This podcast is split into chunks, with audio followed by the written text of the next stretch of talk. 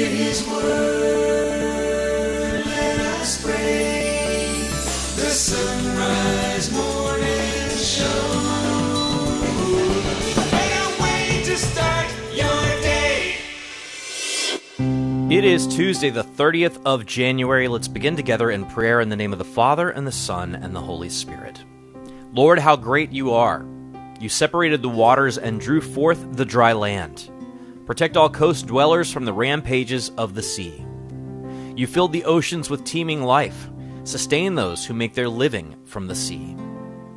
You water the earth and bring forth food. Send rain to those places that suffer drought and famine. Lord God of earth and sea, yours is the dry land and yours the water.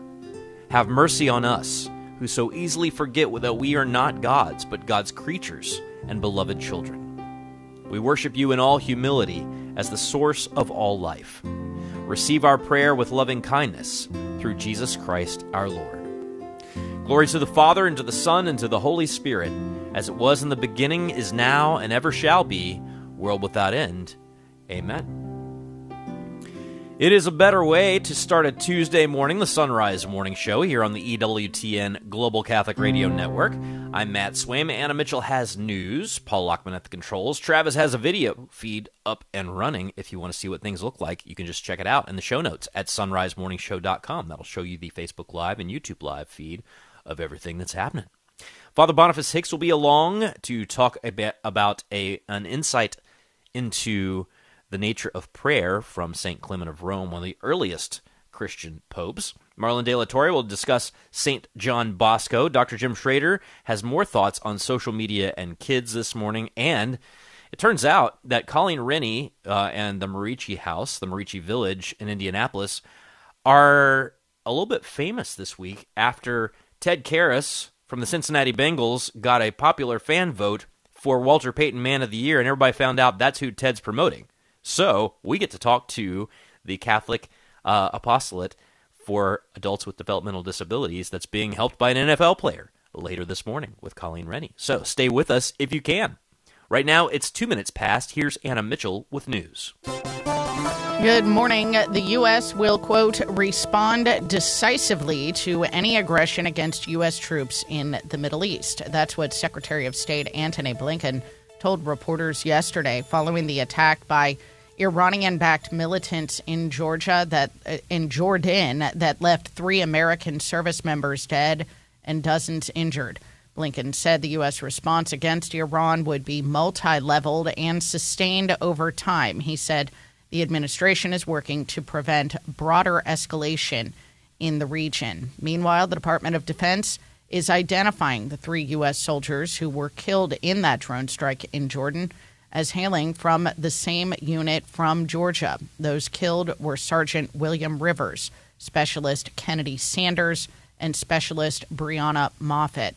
More than 40 additional service members were injured in the attack allegedly carried out by an Iranian-backed group. The president has vowed that response.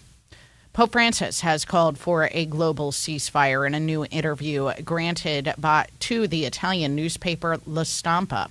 From Vatican Radio, Francesca Merlo reports. Speaking of the many ongoing conflicts, Pope Francis invites everyone to pray for peace, expressing his belief that dialogue is the only path toward a peaceful future. He called for all parties to immediately stop the bombs and missiles and end hostile attitudes everywhere. The Pope called for a global ceasefire because he said we are on the brink of the abyss. He expressed his fear of a military escalation across the Middle East, but said he entertained some hope because confidential meetings are taking place to try to reach an agreement. A truce would already be a good result. Regarding Ukraine, the Pope recalled the task entrusted to Cardinal Matteo Zuppi, the president of the Italian Bishops' Conference. The Holy See is trying to mediate an exchange of prisoners and the return of Ukrainian civilians, said Pope Francis. In particular, we are working with Ms. Maria Yova-Belova, the Russian Commissioner for Children's Rights, for the repatriation of Ukrainian children forcibly taken to Russia. Some have already returned to their families. In the interview, Pope Francis recalled that Christ calls everyone from within, referring to the declaration Fiducia Supplicans that allows for blessings of persons in irregular or same-sex couples. The gospel is to sanctify everyone, he said, emphasizing that it is not the union that is blessed but the persons. We are all sinners, he added, and why should we make a list of sinners who can enter the church and a list of sinners who cannot be in the church?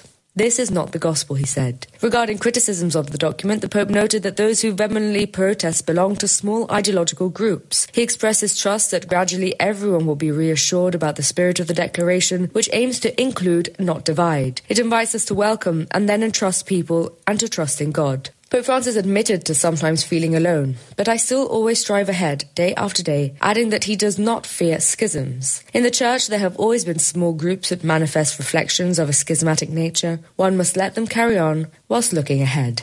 I'm Francesca Merlo. The Federal Open Market Committee kicks off its first meeting of the year today. It's a two-day event that culminates with an announcement on the future of interest rates. Most analysts are predicting that there will be no rate change at the moment, but a March rate cut is still very much in the conversation. Attorney General Merrick Garland is scheduled for back surgery Saturday and will temporarily give power to Deputy Attorney General Lisa Monaco. The announcement yesterday from the Justice Department is in line with new rules about cabinet secretaries. Garland's procedure is to relieve compression between two vertebrae. Is expected to return home the same day. Meanwhile, Defense Secretary Lloyd Austin is back to work at the Pentagon following his controversial hospitalization. Mark Mayfield reports. During a meeting with the NATO Secretary General, Austin told reporters he feels good and is recovering well. Austin was hospitalized earlier this month due to complications from a December surgery to treat prostate cancer. He faced sharp criticism and calls from some to resign after it was revealed that President Biden and top officials weren't notified of his absence until days later. I'm Mark Mayfield. And the Kansas City Chiefs and San Francisco 49ers fans wanting to head to Las Vegas to go to the Super Bowl may have to hit the jackpot. The cheapest available on the NFL ticket exchange on Ticketmaster for that game is listed for nearly $11,000 after fees. Gone it. I guess I can't go now. I know.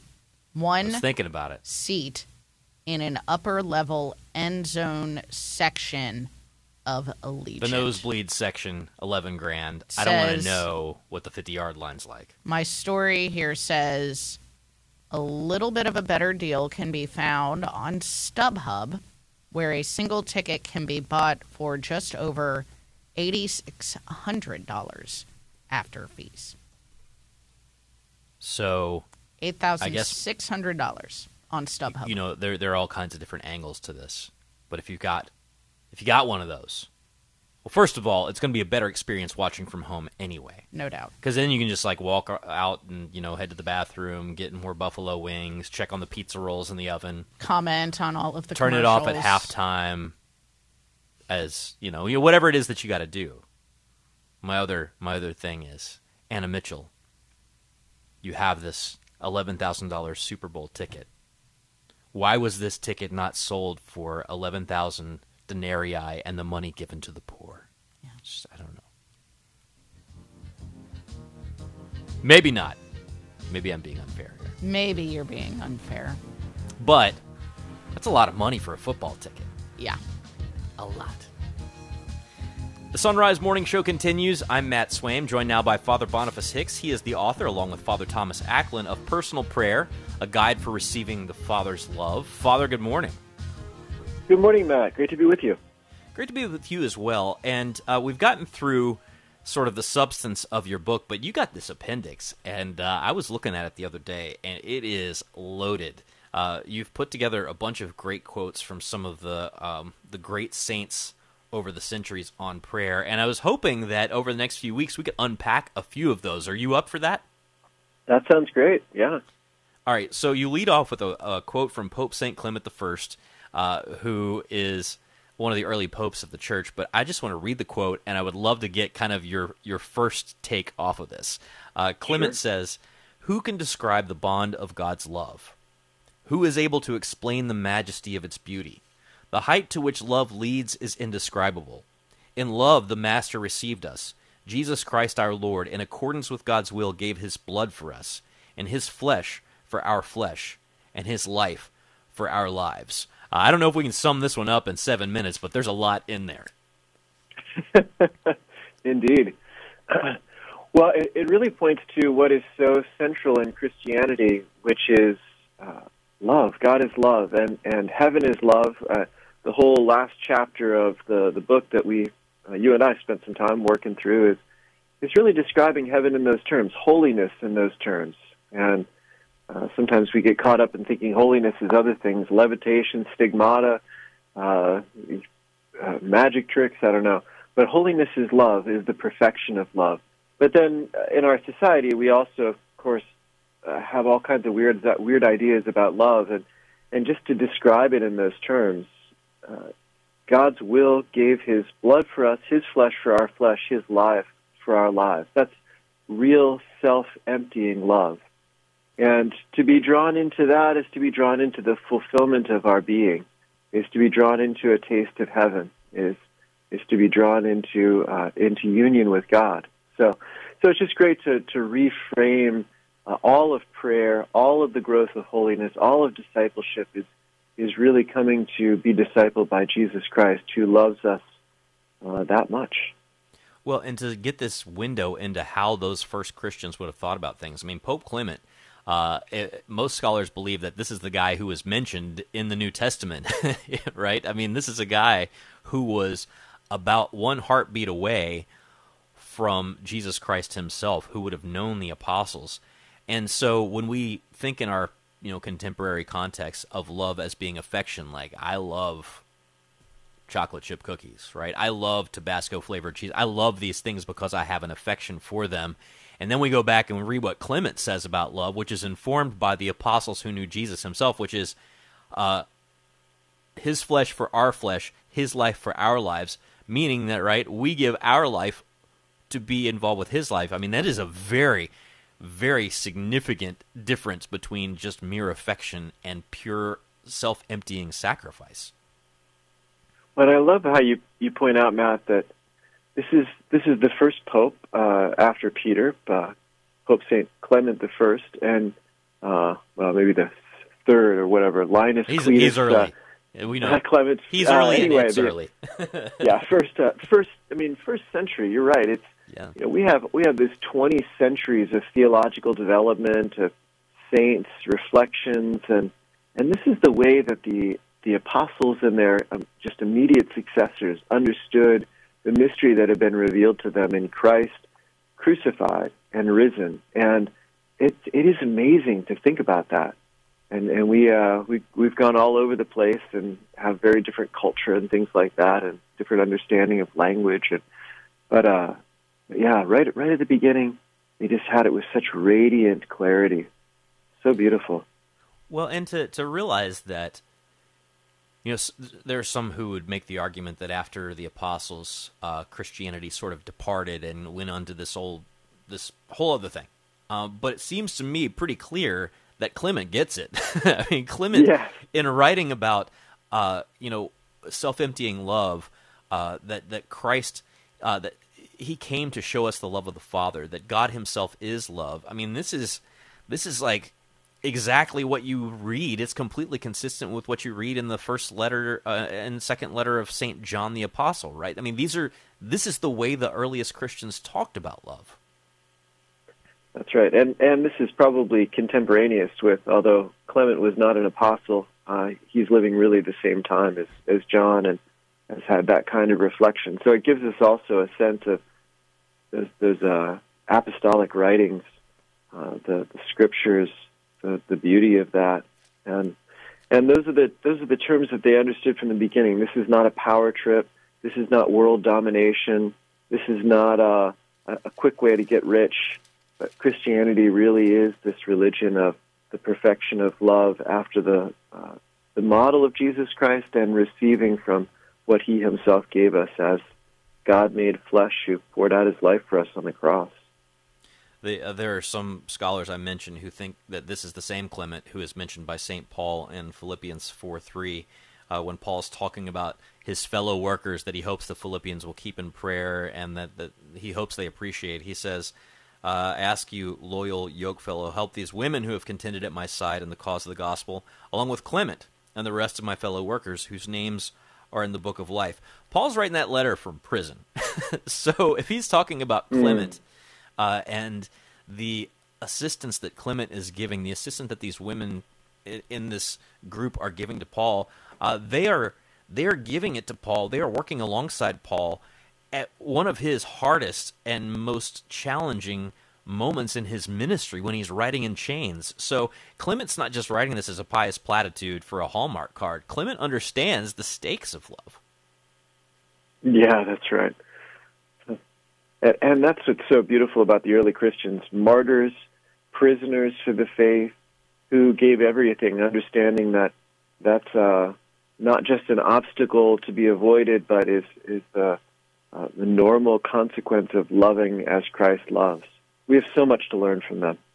Absolutely. Well, you have an absolute treasure trove. I mean, the appendix of your book, Personal Prayer, is worth the price of the book alone, because there's some absolute gems in here, and I look forward to working through them with you soon. But in the meantime, we've got your book, Personal Prayer, A Guide for Receiving the Father's Love, linked at sunrisemorningshow.com. Father Boniface Hicks, thank you as always. Have a wonderful day. You too, Matt. Thank you. 16 past, we've got headlines coming up next. Support is from Solidarity Health Share. Do you have an insurance plan that pays for everything, even things that violate your beliefs? Have you ever felt there has to be a better way, but didn't know you had any options? If you answered yes, I've got some good news for you. There is a better way and a more affordable way. Solidarity Health Share can save you hundreds of dollars each month while actually supporting your beliefs. Because the best news is that Solidarity Health Share costs a whole lot less than insurance. It's time to jump in and put your money where your faith is, and put some money back into your wallet at the same time. Join Solidarity Health Share, a faith-based healthcare sharing community. Prices start as low as $384 a month for families. Call to see how much you can save. 844-334-3245. That's 844-334-3245. Solidarity Health Share, 844-334-3245. Business owners are starting to think outside the box to find new customers.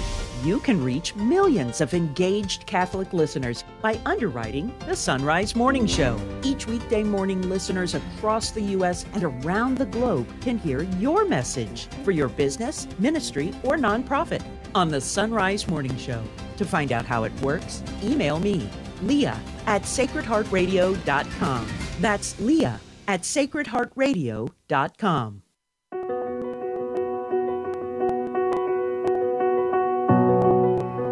Catechism in a Year with me, Father Mike Schmitz, is now available right here on Catholic Radio. Encounter God's plan of sheer goodness for us, revealed in Scripture and passed down through the tradition of the Catholic faith, as we journey together toward our heavenly home. Bible in a Year and Catechism in a Year with Father Mike Schmitz, tonight at 10 p.m. Eastern, 7 p.m. Pacific on EWTN Radio. 18 minutes past the hour. Here's Anna with headlines. Pope Francis has called for a global ceasefire in a new interview granted to the Italian newspaper La Stampa. The Orthodox Patriarch of Constantinople has expressed his condolences to the Catholic Church attacked during Mass in Istanbul. And the Federal Open Market Committee kicks off its first meeting of the year today, looking ahead to an interest rate announcement tomorrow. All right. News at the top and bottom of each hour every weekday morning here on the Sunrise Morning Show. And Anna Mitchell, just a reminder, there are all kinds of radio shows out there that cover those news stories in depth, and we do make a point to try and let you know about the most important ones, but I don't know about you, when I hear Anna Mitchell's news, I think to myself, well, this is my prayer request list. Yeah. This is my prayer request list that I'm going to go down. There's no need to get into the arguments and the fighting about the aspects of all of these things. Sometimes we go a little bit more in depth depending on what the story is, but for the most part, our job is to kind of help you get a little perspective. And, hearing from Father Boniface just kind of reminded me of that, coming straight out of the news into Father Boniface saying, God essentially, is love. Like, here's all the crazy things going on in the world. Here's everything that everybody's told you is like the most important thing in the world. And let's just rewind everything about 2,000 years and think about what's actually important. I don't know about you, Anna Mitchell, but like that is... There are a lot of different ways one could start one's day, but I appreciate this being a place where we can start the day like that. That is why, even though we know stuff, we need to start off our mornings in prayer. So we're in this traditionally known as Septuagesima season, these 3 weeks ahead of, well, is it 3 weeks ahead of Lent? 2 weeks ahead of Lent? The math will kill you, but Septua means 7. Right. So I was reading, have you heard of Dom Prosper Garanger? He has this huge, huge, I don't know, dozens of volumes on the liturgical year. And I've been reading what he had to say about Septuagesima season. And he lists these morning prayers that we should be doing during this time period. You should send those to me because I don't know if people are aware, but we begin every morning hour with prayer. Yeah. Well, it's neat. They're very liturgical, very much might be in a line long with the... Yeah, it might be a little long. For the slot. Good stuff right here. Start off in prayer. Better way to start your day. It's 21 past. Zoners are starting to think outside the box to find new customers. You can reach millions of engaged Catholic listeners by underwriting the Sunrise Morning Show. Each weekday morning, listeners across the U.S. and around the globe can hear your message for your business, ministry, or nonprofit on the Sunrise Morning Show. To find out how it works, email me, leah@sacredheartradio.com. That's leah@sacredheartradio.com. Have you subscribed to get the Sunrise Morning Show show notes? When you subscribe, the show notes arrive in your inbox weekday mornings with the list of featured guests, books, articles, and websites we'll discuss. And then you'll also get the podcast with markers to quickly find and hear an interview again or to see the Sunrise Morning Show on video. So to know when your favorite guests are on, go to sunrisemorningshow.com and click subscribe. The Baltimore Catechism asks, which are the chief effects of the redemption? The chief effects of the redemption are two: the satisfaction of God's justice by Christ's sufferings and death, and the gaining of grace for men. Satisfaction of God's justice. This indicates that God is just. He is not one who is blind to the evils of this world. And when we cry out to the Lord looking for justice, we know that his justice will come, and it did come through Christ. And so when we are united to Christ, we are united to God's justice. And also we should give God right order, so that what sin made disordered, well, righteousness in Christ now sets right. And so through Christ's example and through his humanity, he deserved a reward, and this is the merit that he gained, the grace for us to enter eternal life as sons and daughters of the Father. That is redemption. Reflecting on the Baltimore Catechism, I'm Dominican Father Ezra Sullivan.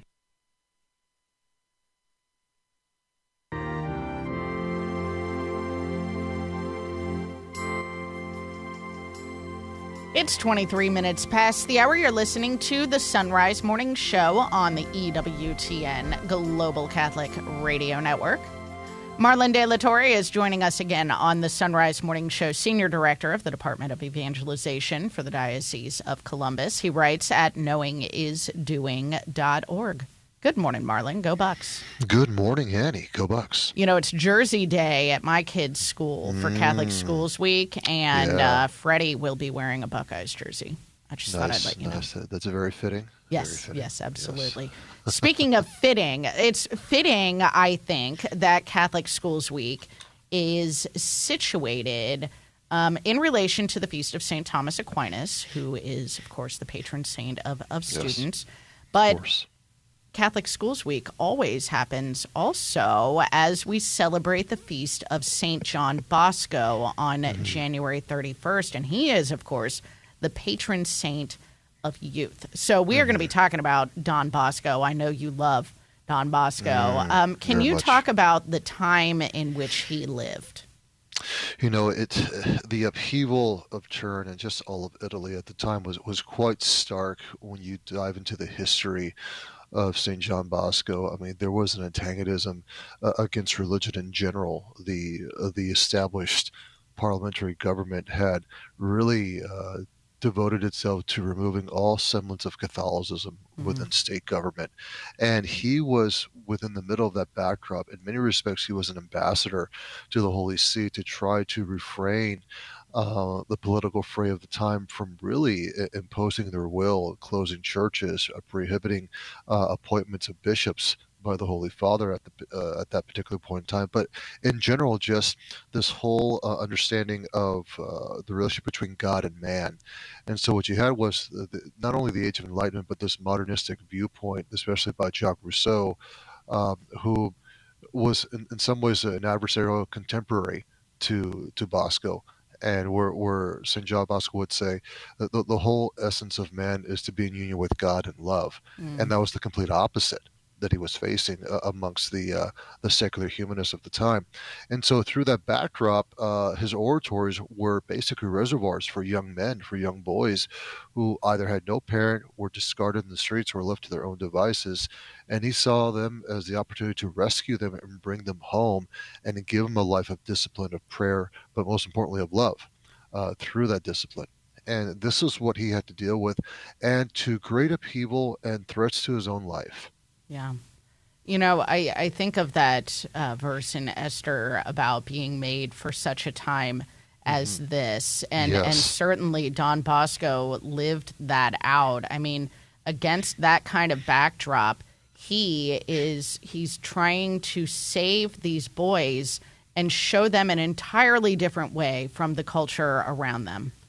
Correct. And the disposition for Don Bosco was, everybody portrays him in many ways as a jovial man, and he was to a point, but he was very stern. Mm-hmm. And that's what really got the communities upset, especially the political establishment. He did not back down. And so he used that same temperament, but in a loving way with his students who would question or try to do devious things or disrespect him or not follow the commandment of the law. He said, look, I will love you so much that it will be no question for you not to want to follow the law of God. And so this is what he set out to do with his oratory, establishing the Salesian methodology from St. Francis de Sales, who was a great influence on him, mm-hmm. and looking at this whole venue of the child as, he is worth my time. I will be an accommodation for him.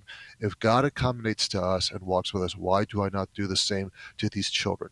And so he's just such a wonderful human being to look at and say, all right, this is how your disposition should be to a child, especially one who's unruly, that there is hope for these children. Yeah. So talk about how he serves as a model for catechists and really teachers in general, especially in Catholic schools. Okay.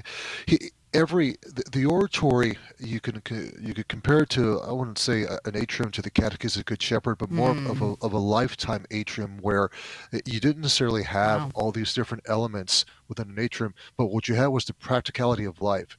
So for him, the oratory was, for those who are familiar with Catechism of Good Shepherd, for him, he saw the practicality of developing an atrium of life for these children. Mm. And so every stage of prayer in the morning, meal, midday prayer, study, afternoon exercise, activity was basically a living, breathing atrium.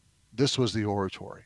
And so when you take that to heart, as a teacher, we should look at it from that point of reference, that every waking moment that we encounter a child is a living oratory or a living atrium of life. Mm. And he really focused on the practicality of helping this poor young soul view life through a Catholic lens, through a lens of the divine, not of the human.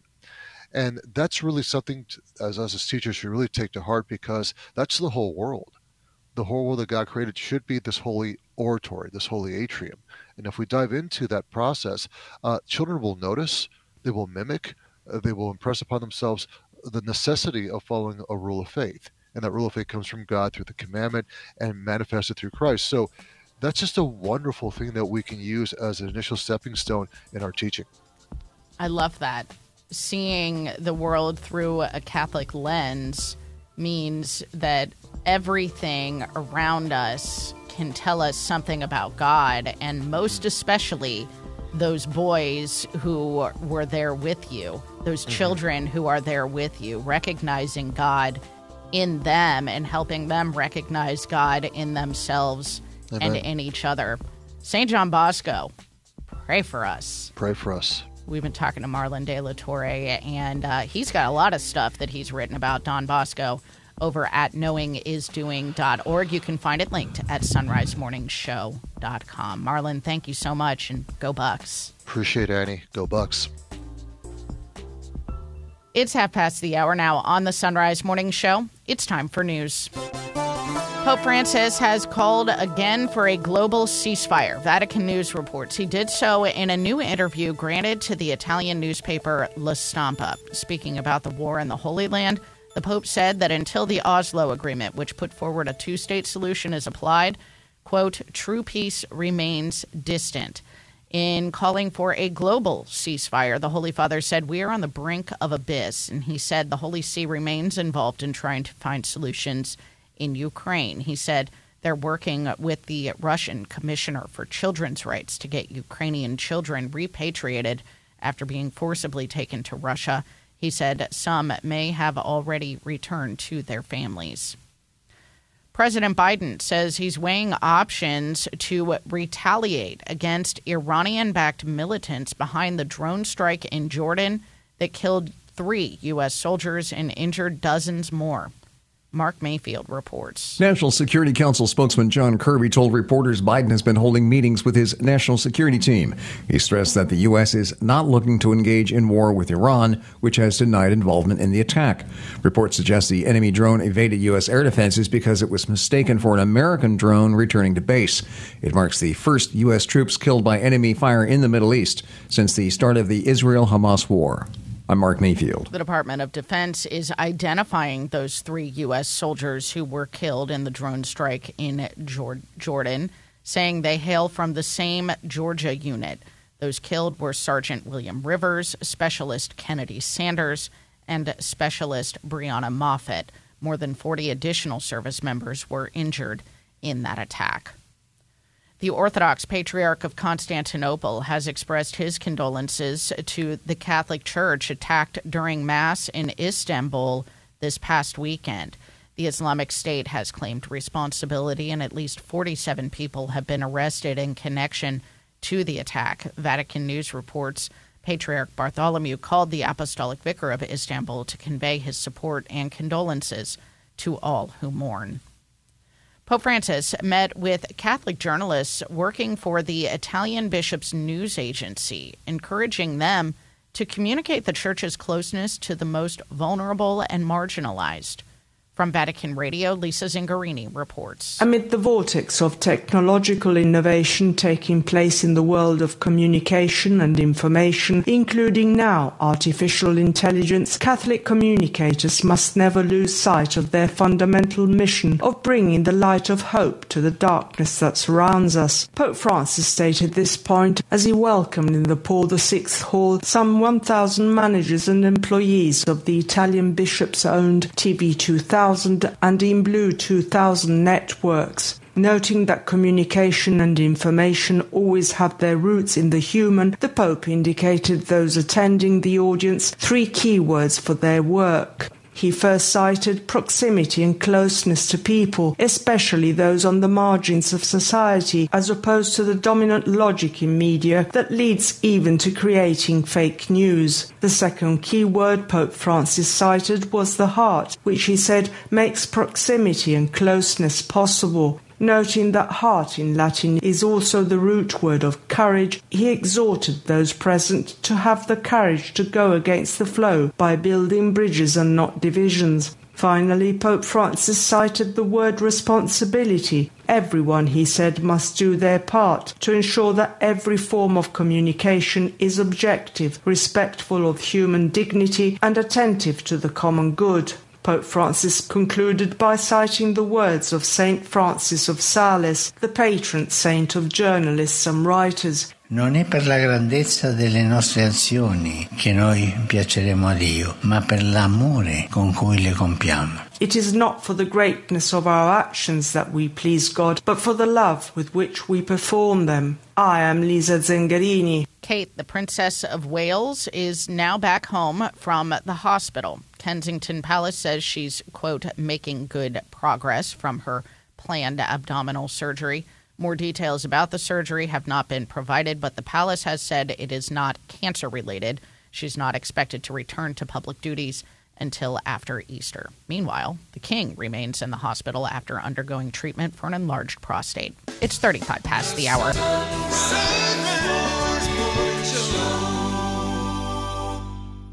Business owners are starting to think outside the box to find new customers. You can reach millions of engaged Catholic listeners by underwriting the Sunrise Morning Show. Each weekday morning, listeners across the U.S. and around the globe can hear your message for your business, ministry, or nonprofit on the Sunrise Morning Show. To find out how it works, email me, leah@sacredheartradio.com. That's leah@sacredheartradio.com. If the cold winter mornings make you want to stay in bed, it's time to get some Mystic Monk coffee or tea to help make kicking off the covers a little easier. And when you head to their site by clicking the link at sunrisemorningshow.com, you earn us a commission on your purchase without spending anything extra. While you're at our site, be sure to check out our online store where you can buy Sunrise Morning Show mugs and travel mugs. Get a mug and link to Mystic Monk Coffee at sunrisemorningshow.com. That's sunrisemorningshow.com. This is Every Day with St. Francis de Sales. Recall to mind how long it is since you began to sin. Note how greatly sins have multiplied in your heart since that first beginning, and how every day you have increased them against God, yourself, and your neighbor by deed, word, desire, and thought. Consider your evil inclinations and how often you have given way to them. By these 2 points you will discover that your sins are more numerous than the sands of the sea. Cast yourself at the feet of the Lord and say to him, Lord, with the help of your grace, I will never again abandon myself to sin. For Sacred Heart Radio, I am Father Chris Armstrong.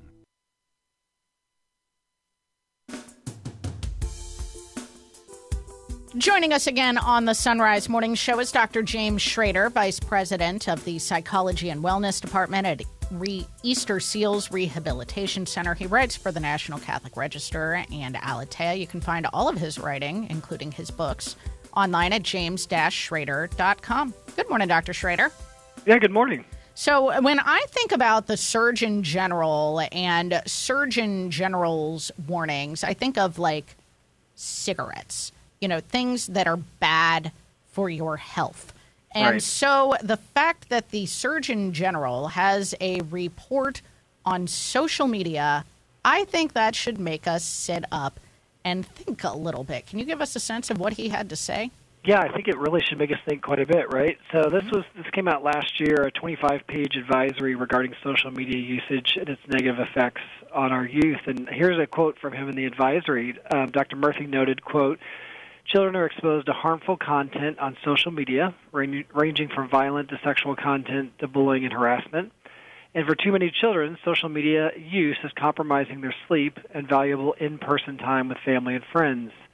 We're in the midst of a national youth mental health crisis, and I'm concerned that social media is an important driver of that crisis, one that we must urgently address, end quote. Wow. Yeah. How long have you been practicing as a psychologist, Dr. Schrader?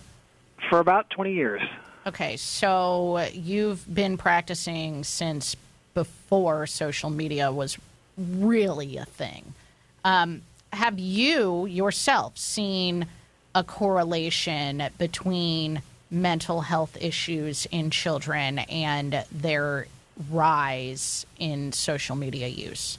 Yeah, I definitely have seen that. It's been really interesting, you know, when social media first started kind of ramping up, I think there were questions about, you know, just exactly what were the effects or what was causing them. But it's, if you look at kind of the rise, and there's so many different factors that kind of connect to this, it's really interesting to see and concerning to see the parallel in regards to the amount of time that youth are spending on social media and the amount of concerns that we're seeing in the general public. And I'll give you, this was actually part of the advisory. It indicated that research has found that youth who spend more than 3 hours a day on social media are at twice the risk for anxiety and depressive symptoms. 3 hours? And, yeah. Like, so here's the interesting.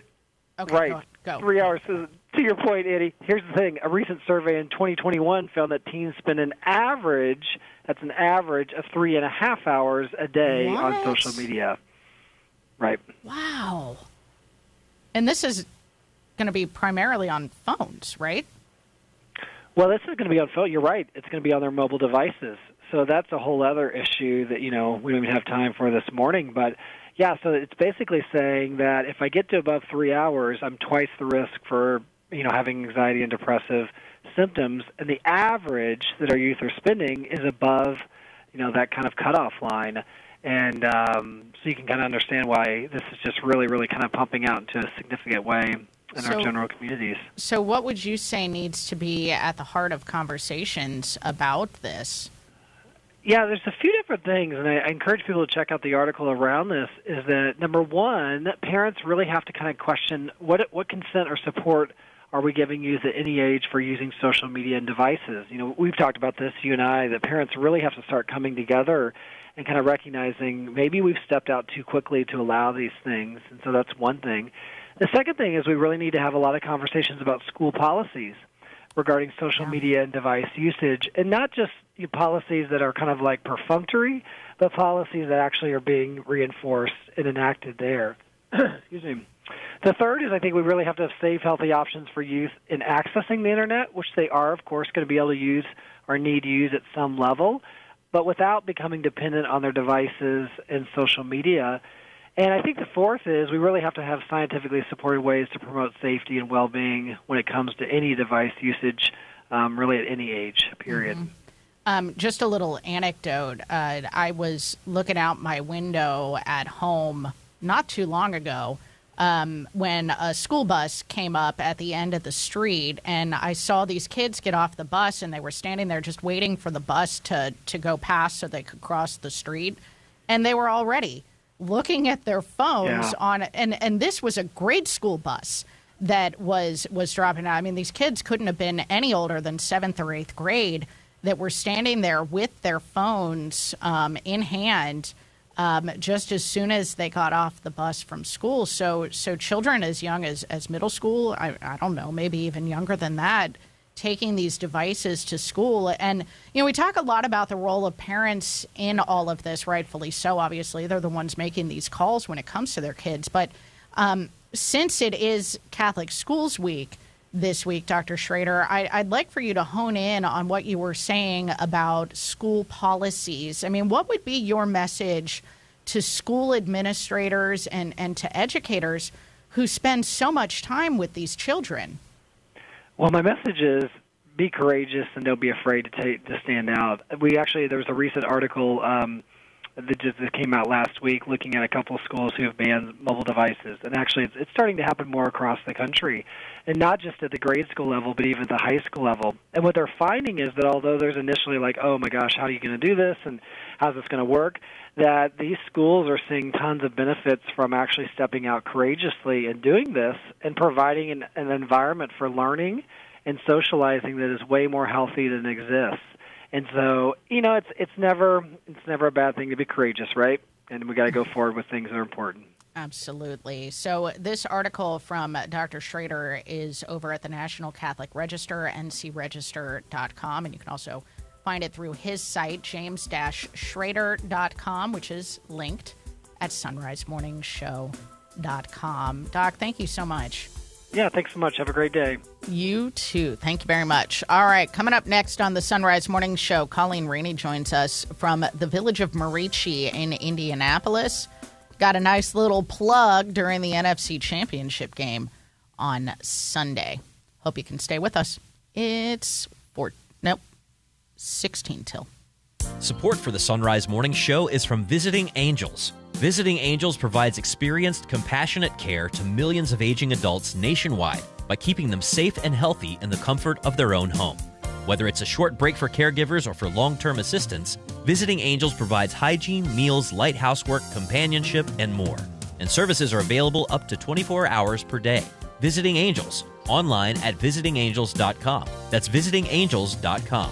Franchise opportunities available. Born from the heart of St. Daniel Comboni, the Comboni missionaries have served the poorest and most abandoned people in the world for more than 150 years.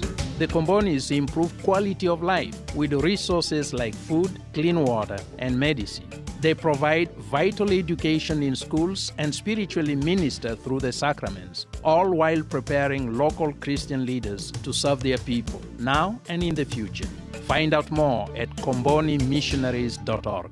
If the cold winter mornings make you want to stay in bed, it's time to get some Mystic Monk coffee or tea to help make kicking off the covers a little easier. And when you head to their site by clicking the link at sunrisemorningshow.com, you earn us a commission on your purchase without spending anything extra. While you're at our site, be sure to check out our online store where you can buy Sunrise Morning Show mugs and travel mugs. Get a mug and link to Mystic Monk Coffee at sonrisemorningshow.com. That's sunrisemorningshow.com. The Pentecost Today podcast is about bringing people closer to God through the work of the Catholic Charismatic Renewal, fueling the fire of renewal. You can hear the Pentecost Today podcast as well as faith-filled podcasts from our friends and affiliates around the world, all in one place, all free at EWTN Podcast Central. Visit EWTN.com/radio and click Podcast Central today. Hi, this is Cy Kellett. Join us later today on Catholic Answers Live as we do our best to explain and defend the Catholic faith. Catholic Answers Live, 6 p.m. Eastern on EWTN Radio. Now, back to the Sunrise Morning Show. We thank you for joining us on this Tuesday, January the 30th. Here's Anna Mitchell with headlines. Pope Francis has again called for a global ceasefire, doing so in an interview granted to the Italian newspaper La Stampa. President Biden says he's weighing options to retaliate against Iranian-backed militants behind the drone strike in Jordan that killed 3 U.S. soldiers. And Pope Francis met yesterday with Catholic journalists working for the Italian Bishops' News Agency, encouraging them to communicate the Church's closeness to the most vulnerable.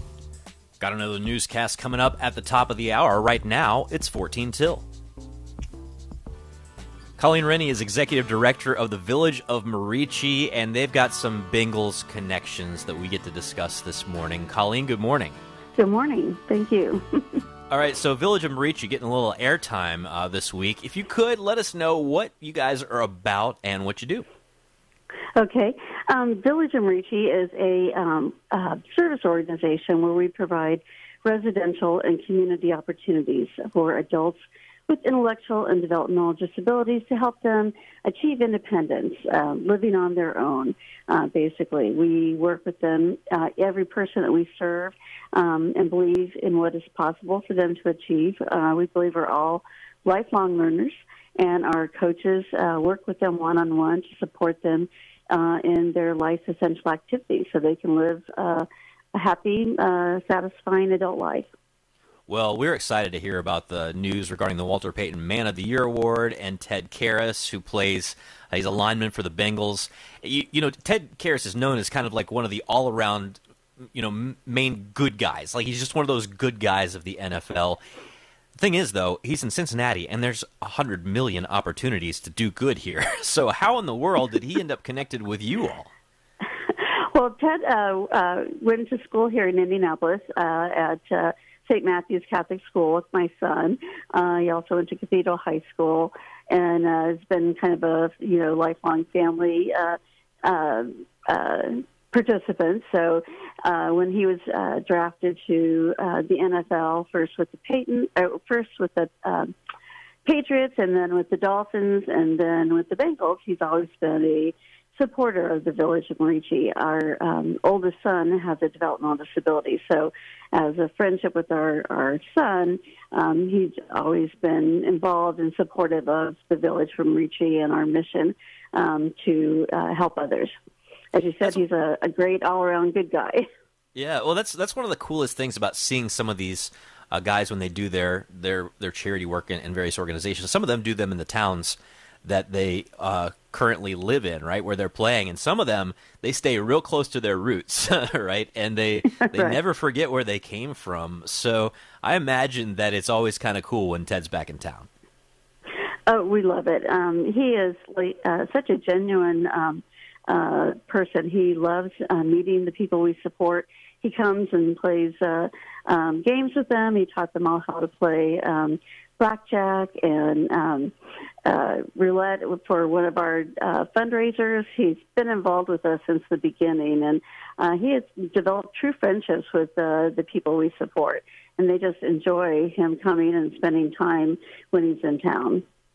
Well, it's so cool to see that he's investing in these people from his own hometown to give them an opportunity to integrate and be included and to learn life skills and to have some independence in their lives. And this is really so much at the heart of what we understand as Catholics about the nature of the dignity of the human person. And, you know, I wonder how your work here and your own experience of this with your family has helped you really understand the beauty and the dignity of every human life, no matter what kind of struggles they may have, no matter what kind of adaptations they might have to make. Right. We truly believe that everyone is a lifelong learner. Everyone has a meaningful part of their life that they can contribute to the community in which they live. We cherish their goals and their interests, and rather than try to fit them into what we do, we fit ourselves into what they want to do. It's their life, and they need to be able to direct themselves and be able to make decisions and advocate for the things that they choose they want to be able to do. Yeah, that was the other thing I really wanted to ask you about, because when it comes to people who have challenges and developmental disabilities and some other things, I think it's so tempting for us who maybe don't have those same challenges to say, well, here's all the things we want to do for you. How important is it to give them the opportunity to be able to do things for themselves, to have agency, to be able to actually do these things themselves? It's the goal. It's what, we want to give them the opportunity to make their own decisions. It's a different process. We had people who, back in 2005 when we started looking at trying to develop this model of achieving independence as an adult, they were, individuals were primarily living in group homes or with their family and doing whatever mom or grandma told them to do, and really didn't have a whole lot of choices to be able to say, hey, I'd like to work in the community, or I'd like to live with my friends, or I'd like to, be able to, go out and date, or whatever the reasons are that they want to have a meaningful life. And so we really wanted to make sure that our staff and our programs really supported that independent self-choice. Well, just it's like pretty cool. Yeah, I mean, that doesn't everybody want that, right? I mean, this is what it, what we all want to do. We all want to give back. We all want to help. We want to be agents and make our own decisions. It's so cool that you got an NFL player behind you. Not every organization that's trying to do these kind of things has something like a Walter Payton Man of the Year candidate like Ted Karras behind him. But how excited were you? Did you have any idea that he might be able to win the fan vote, or were you just excited that he was mentioned in the first place? Did you have any idea this was going to go this way? We had hoped it would go this way. We didn't have any idea. The Cincinnati area and the Bengals fan base are just huge supporters of Ted. And when the Bengals nominated him as their candidate for the Walter Payton Man of the Year, and then we found out about the nationwide charity challenge fan vote, we gathered our friends, we gathered the Cincinnati supporters, the Indianapolis supporters, families, the people we support to start the voting process. And so nationwide indicated that they received the highest number of votes ever for all 32 nominees of 7.5 million, and Ted received 2.4 million of those votes. So he has a large fan base, like you said, not only from, the Village of Merici staff and individuals we support and their families, and the Indianapolis and Cincinnati community. So we're just thrilled, and we're hoping he'll win the overall Walter Payton Man of the Year award, which I guess will be announced next Thursday, the week of Super Bowl, so on their awards night. Thank you so much. We really appreciate your time this morning, Colleen Rennie. Have a wonderful day. And we've got villageofmerici.org linked at sunrisemorningshow.com so people can join Ted in helping you out. Thank you so much. All right, Anna Mitchell, got to give a shout-out to Cathedral High School. Yeah. And our listeners in Indianapolis on Indy Catholic Radio, because they're two, and Colleen hinted at this, two Cathedral High School grads from Indianapolis who are in the running for Walter Payton Man of the Year. Wow. So you got Ted Karras, who graduated from Cathedral, went to University of Illinois, Big Ten school, mm-hmm. and is now won the fan vote for Walter Payton Man of the Year. There's another guy who went to Cathedral who I think you know. I think you know because he went to Ohio State and now plays wide receiver for the Washington Commanders. That'd be Terry McLaurin. Oh, who is also up. Oh, man, talk about a blast from the past. So nice. How is that? It's Catholic Schools Week. You got two guys from one Catholic high school up to be recognized for the NFL, in part because, I mean, they're great athletes, but also because they decided that they're not just going to take this platform and use it for their own glory, but try and figure out, you know, how do I take this stuff that I've been given and put it back into the community in a way that helps out. So Cathedral High School is run by the Holy Cross Fathers. Yes, it is. Which makes sense, given its proximity to Notre Dame. To Notre Dame. Hello, Jesuit man for other high schools. Let's step it up with your football players. Come on, we got to get some more Jesuit high school players. We got to see. You know, actually, we should have Paul Lockman do some research. Paul, I got a job for you. I'm looking at Paul right now. I want you to look up the high schools of every Walter Payton Man of the Year nominee. Let's do it. And let me know if there are other Catholic high school grads. Can you find that info? He's tipping his hat to me. He's got one of those Cincy hats that Ted Karras, he's not wearing it today, but he's got one of those Ted Karras Cincy hats. Yeah. He got to interview him about it. Mm-hmm. Disabilities. Yeah, that's right. Paul's interviewed Ted Karras. Ted Karras has spoken at some like men's Catholic events in the Cincy area. It's good stuff. Morning, Ted, if you're listening. We got another full hour of the Sunrise Morning Show coming up after the break. For many of you, please do stay with us. It's 3 till.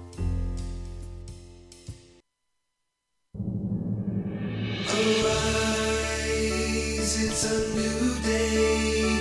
Hear his word, let us pray. The Sunrise Morning Show.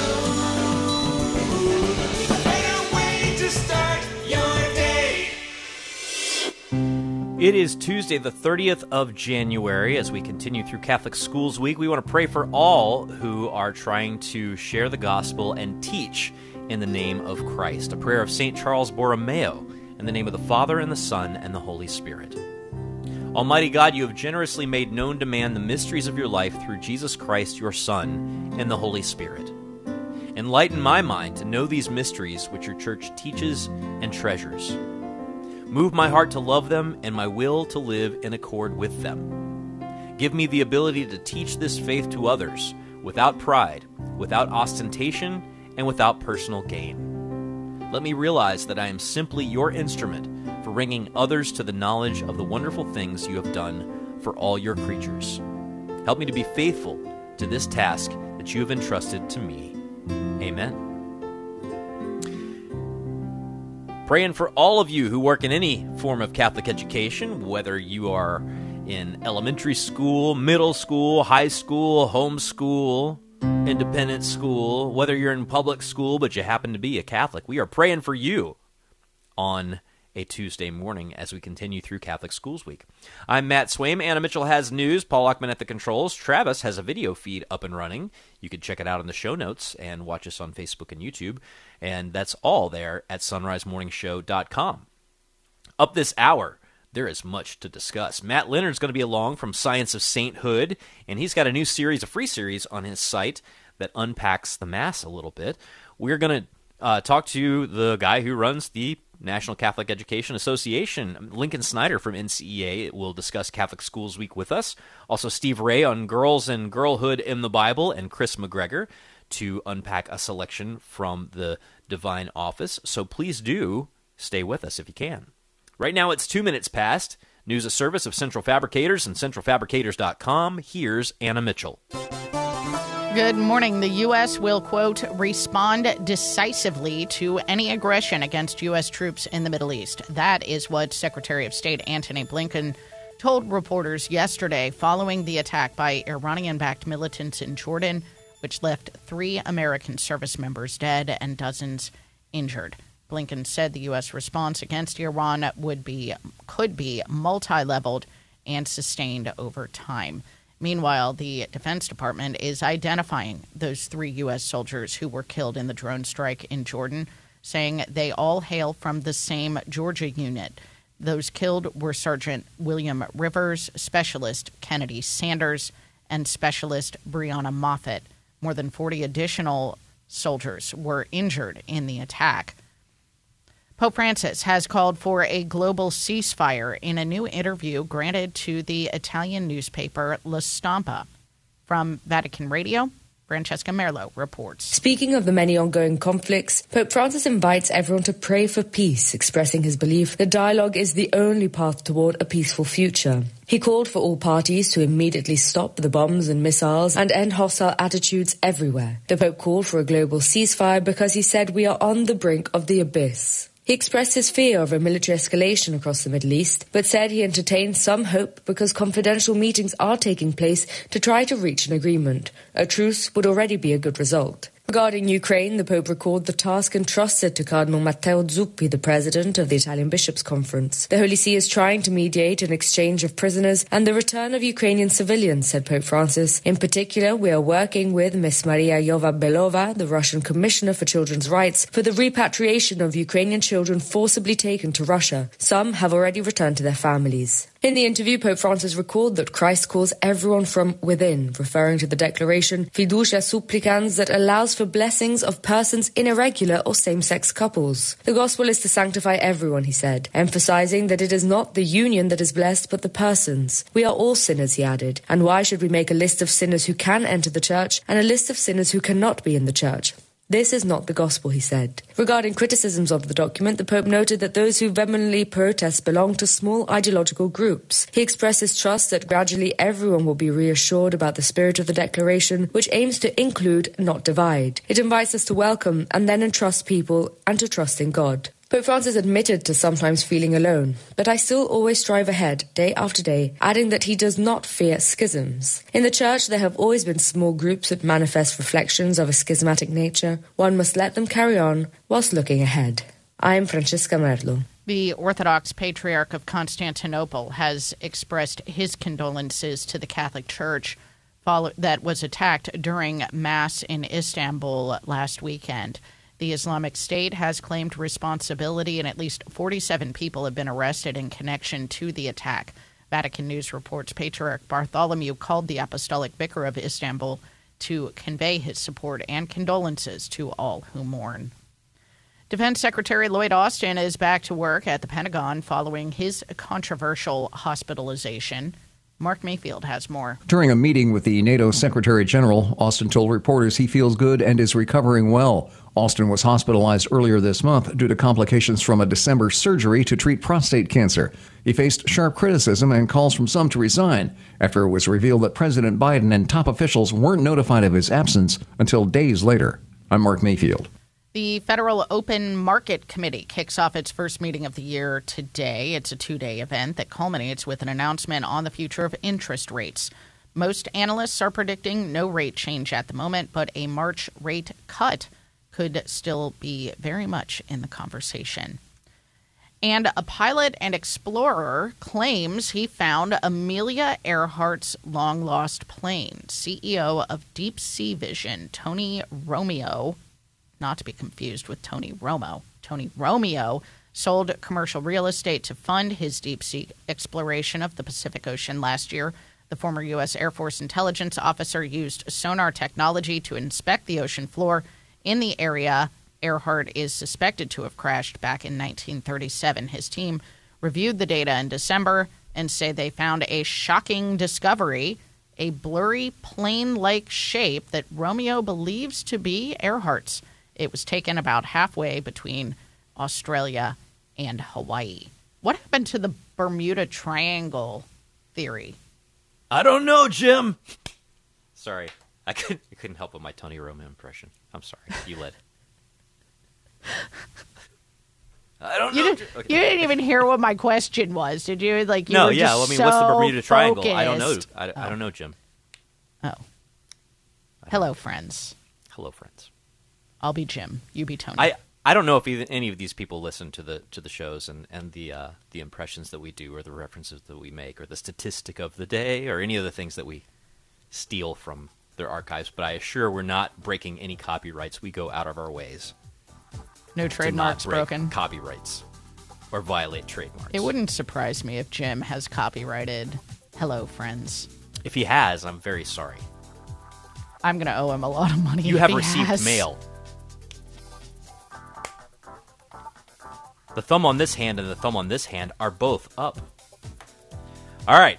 It is the Sunrise Morning Show. It's always great to catch up with Matthew Leonard from the Science of Sainthood. You can find a link to his work at sunrisemorningshow.com. Matthew, welcome back to the show.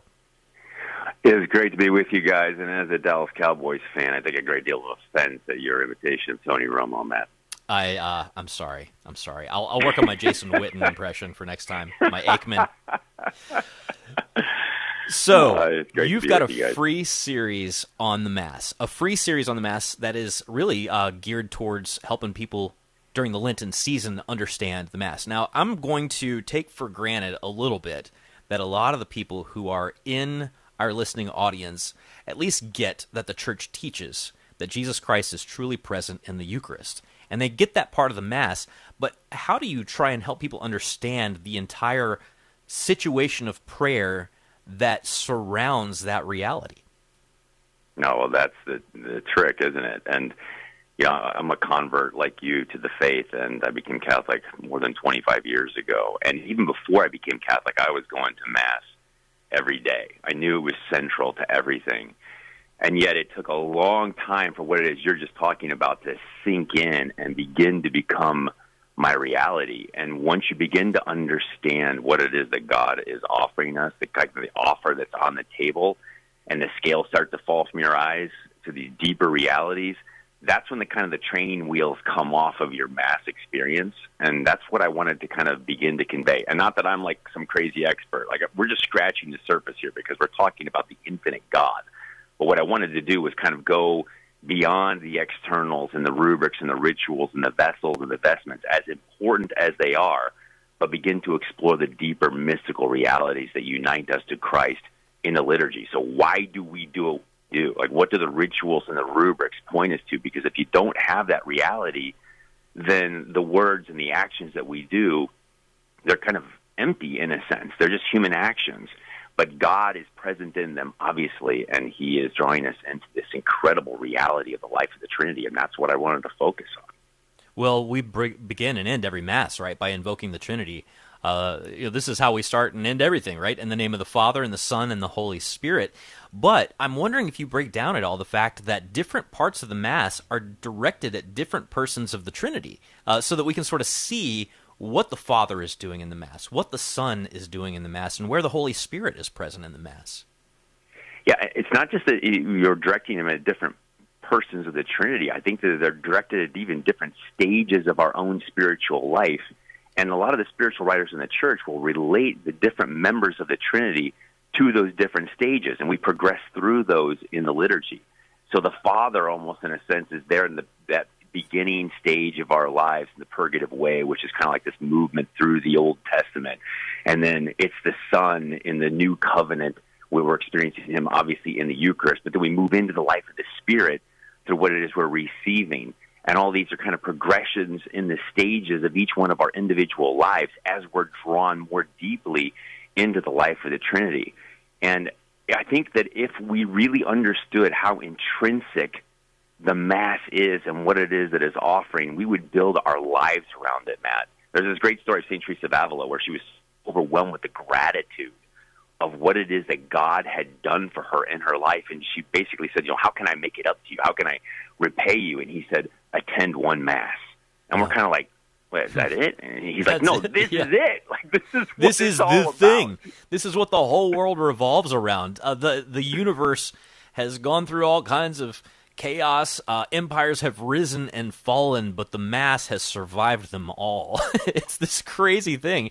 But, the other thing, too, and you buried the lead a little bit on this, you said that you were a convert. More than that, man, you were a preacher's kid So you grew up, you know, front pew of a lot of church services from a lot of different kinds of Christian contexts. I did too.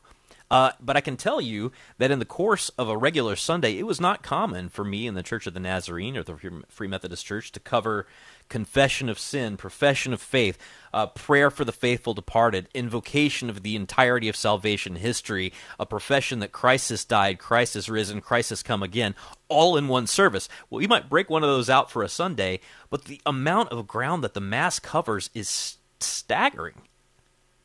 It is. We would have like an 8-week sermon series on 2 verses, you know, right? Exactly. And after a 45-minute song service, and we'd sing maybe about a sacrifice of praise or something like that, but we weren't doing it. And there's something that's so that the Mass encapsulates our lives. It's like the drama of salvation, you know, in a nutshell. Every time we go to it, and I think one of the things that I really want to get to people to understand is that we go to Mass, but the Mass is supposed to flow out of what it is we do in that hour into every part of our lives. And I know that's kind of like, you know, Catholic vernacular. Okay, yeah, we're supposed to, you know, like live it out, live the faith.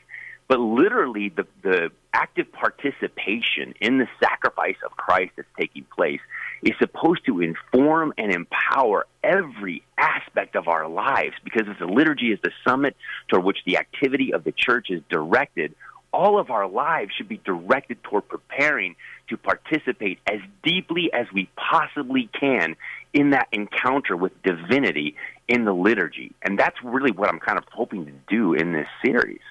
Well, you've gotten a taste of what the vibe is over at Science of Sainthood, you know, and you've hinted at some of the stuff you've also done on entering deeply into prayer in general. But I know you're offering this series on the Mass, especially for Lent, because, you know, there are a lot of people who, you know, they're getting kind of that wake-up call with Ash Wednesday that maybe I ought to get more serious and get more dialed in as we head towards, you know, Holy Week and the Easter season. If they want to access this series that you've got available, Matt, what's the best way to do so?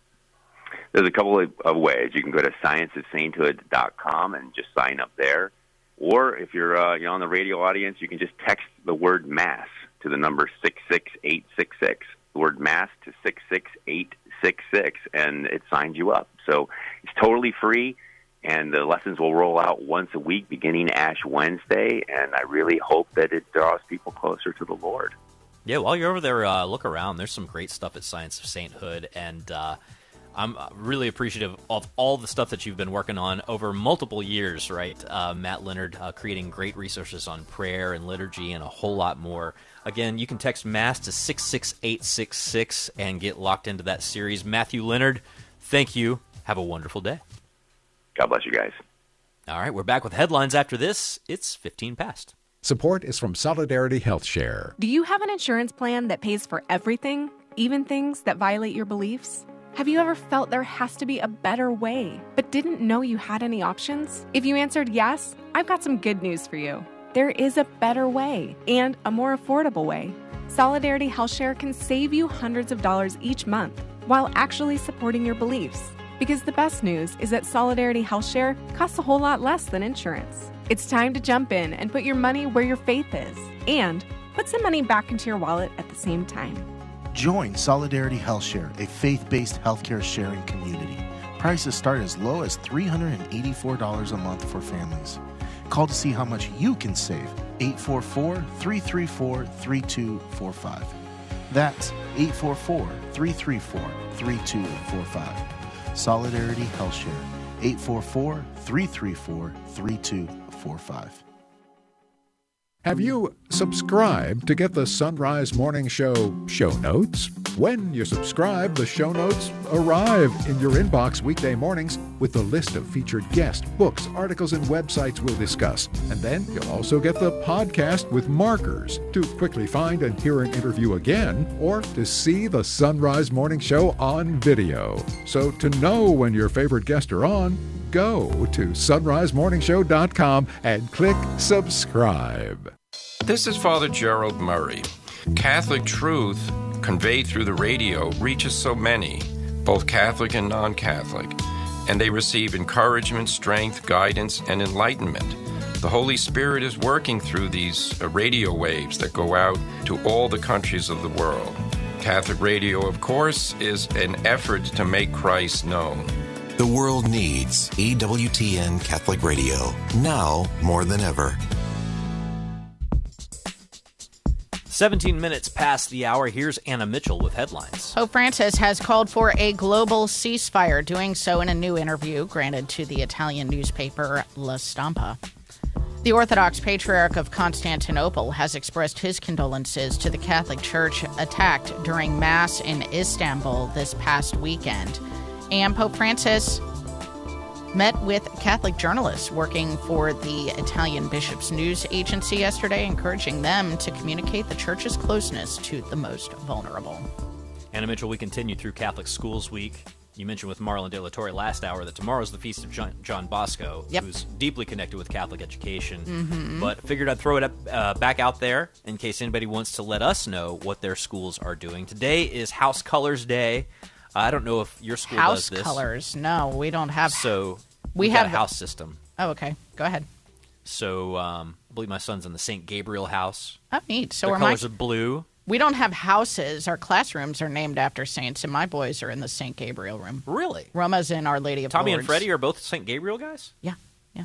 They're wow. The same. It's a Montessori classroom. Sure, so, you know, three age groups in one environment. And they are in St. Gabriel. Roma's in Our Lady of Lourdes. She'll be in Our Lady of Guadalupe next year. Do they have like a color for their class? No. Not that I know of. Because we're blue. We're blue. That's cool. There was like this debate, and I'm like, wear jeans, man. Just wear jeans. We'll figure out the shirt situation, but you're covered on pants. Yeah, absolutely. Feel bad for whoever's in the yellow house. Yeah, that's finding hard. Some yellow pants. That's rough. That'd be rough. Yeah. So then what's you got a theme for today then? Yeah, today is Jersey Day. Oh, that's right, because Freddie's wearing an Ohio State jersey. Buckeyes jersey. Okay, so I'm not somebody that buys jerseys. Nor am I. I'm a huge sports fan, but I don't buy jerseys. It's just not my thing. I don't spend $200 on a shirt. So there's this mom at our school who has two boys that are, I don't know, they're about the same distance apart as Tommy and Freddie, but, you know, several years older. So she often drops by with, like, bags of clothes for me. Because she's got jerseys? Yeah, including outsized jerseys. So Tommy is wearing a Chad Johnson jersey today. Like a Chad Ochocinco? Chad Ochocinco. He slept with it last night. Like he a Bengals 85? He wouldn't let me set it out. He wanted to sleep with it. Wait, so that means today is Jersey Day and Pajama Day for Tommy. I mean, kind of, yeah. If he wore an Ocho jersey to bed. He'll be wearing jeans. No, he didn't wear it to bed. He just, like, cuddled with it. He just, like, had it in his arms. He was hugging it. Well, there you go. Let us know what your Catholic schools are doing for Catholic Schools Week. Would love to mention some of it. Lincoln Snyder from NCEA joins us to talk about more next. Subscribe to get the Sunrise Morning Show show notes. When you subscribe, the show notes arrive in your inbox weekday mornings with the list of featured guests, books, articles, and websites we'll discuss. And then you'll also get the podcast with markers to quickly find and hear an interview again or to see the Sunrise Morning Show on video. So to know when your favorite guests are on, go to sunrisemorningshow.com and click subscribe. Business owners are starting to think outside the box to find new customers. You can reach millions of engaged Catholic listeners by underwriting the Sunrise Morning Show. Each weekday morning, listeners across the U.S. and around the globe can hear your message for your business, ministry, or nonprofit on the Sunrise Morning Show. To find out how it works, email me, Leah@sacredheartradio.com.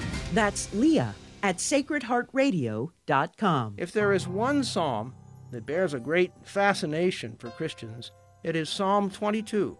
Like many others, it is a call for the Lord's help, but Psalm 22 contains elements that seem particularly Christian. The opening verse of the psalm was quoted by Jesus on the cross. Later verses give details of the sufferings that Jesus endured. My God, why have you forsaken me? Far from my prayer, from the words of my cry. My heart is like wax, melting away within my bosom. Indeed, many dogs surround me. The pack of evildoers closes in upon me. They have pierced my hands and my feet. They have numbered all my bones. They look on me and gloat over me. They divide my garments among them, and for my vesture they cast lots. O Lord, be not far from me. O my help, hasten to aid me. For Sacred Heart Radio, I'm Father Dale Paterka.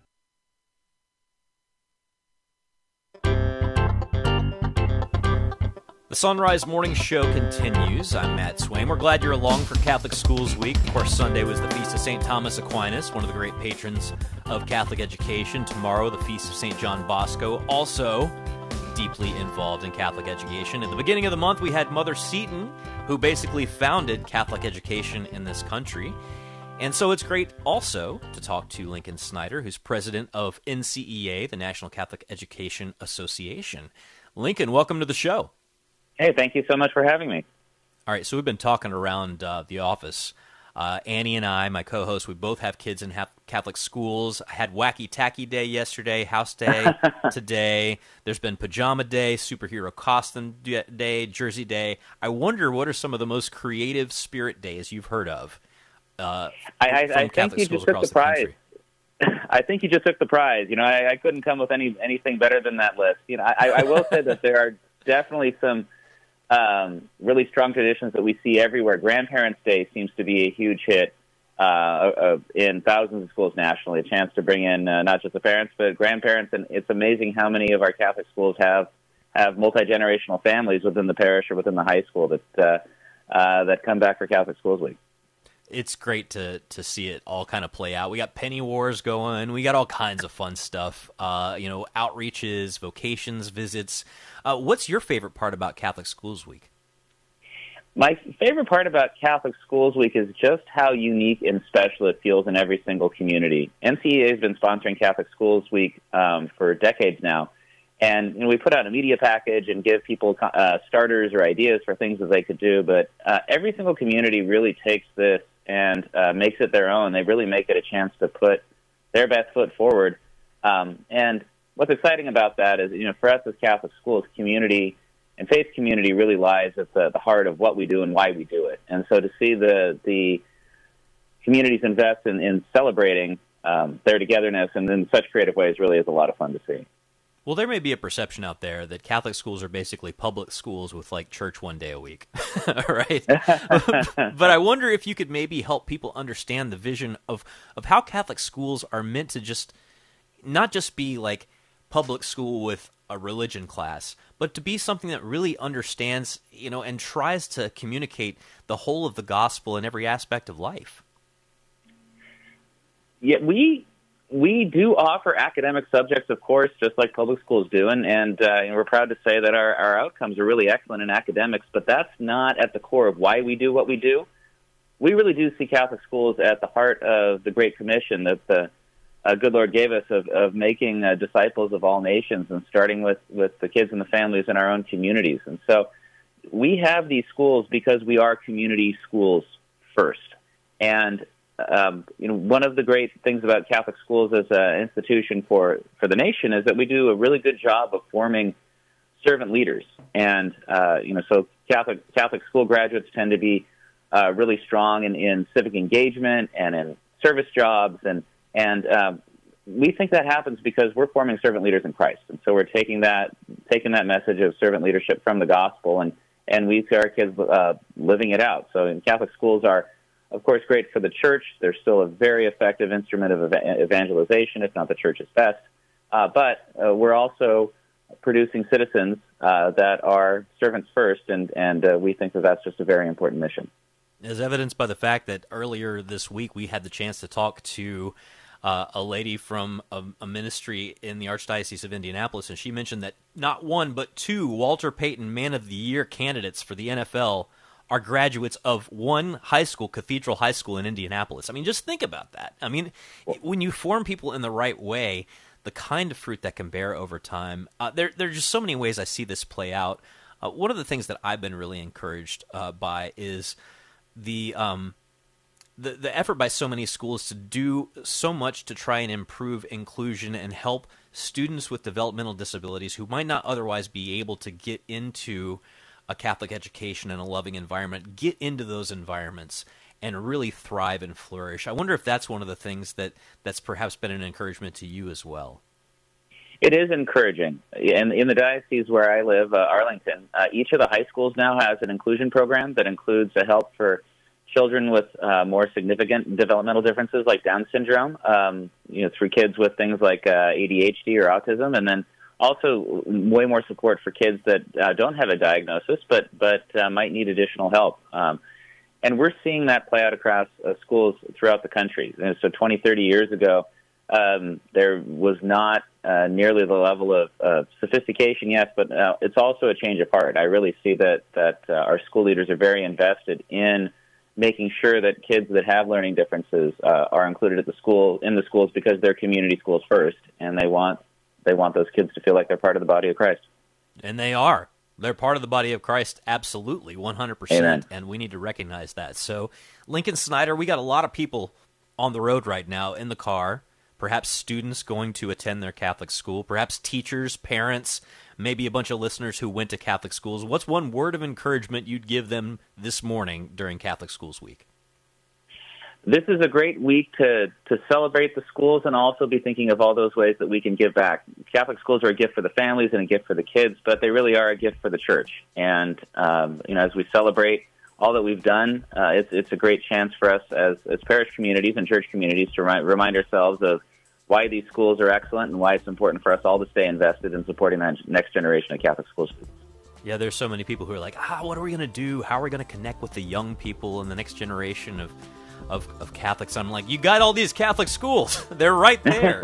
Invest in them, get involved in them, support them, mentor, do all these wonderful things in these Catholic schools in your community. Lincoln Snyder, we've got NCEA linked at sunrisemorningshow.com, the National Catholic Educational Association. Have a wonderful day, and thank you so much. Thank you. God bless. Again, when you go to sunrisemorningshow.com, find all of our guests, links to the things that they're involved in, and hit us with a note. Let us know what you're doing in your school for Catholic Schools Week this week.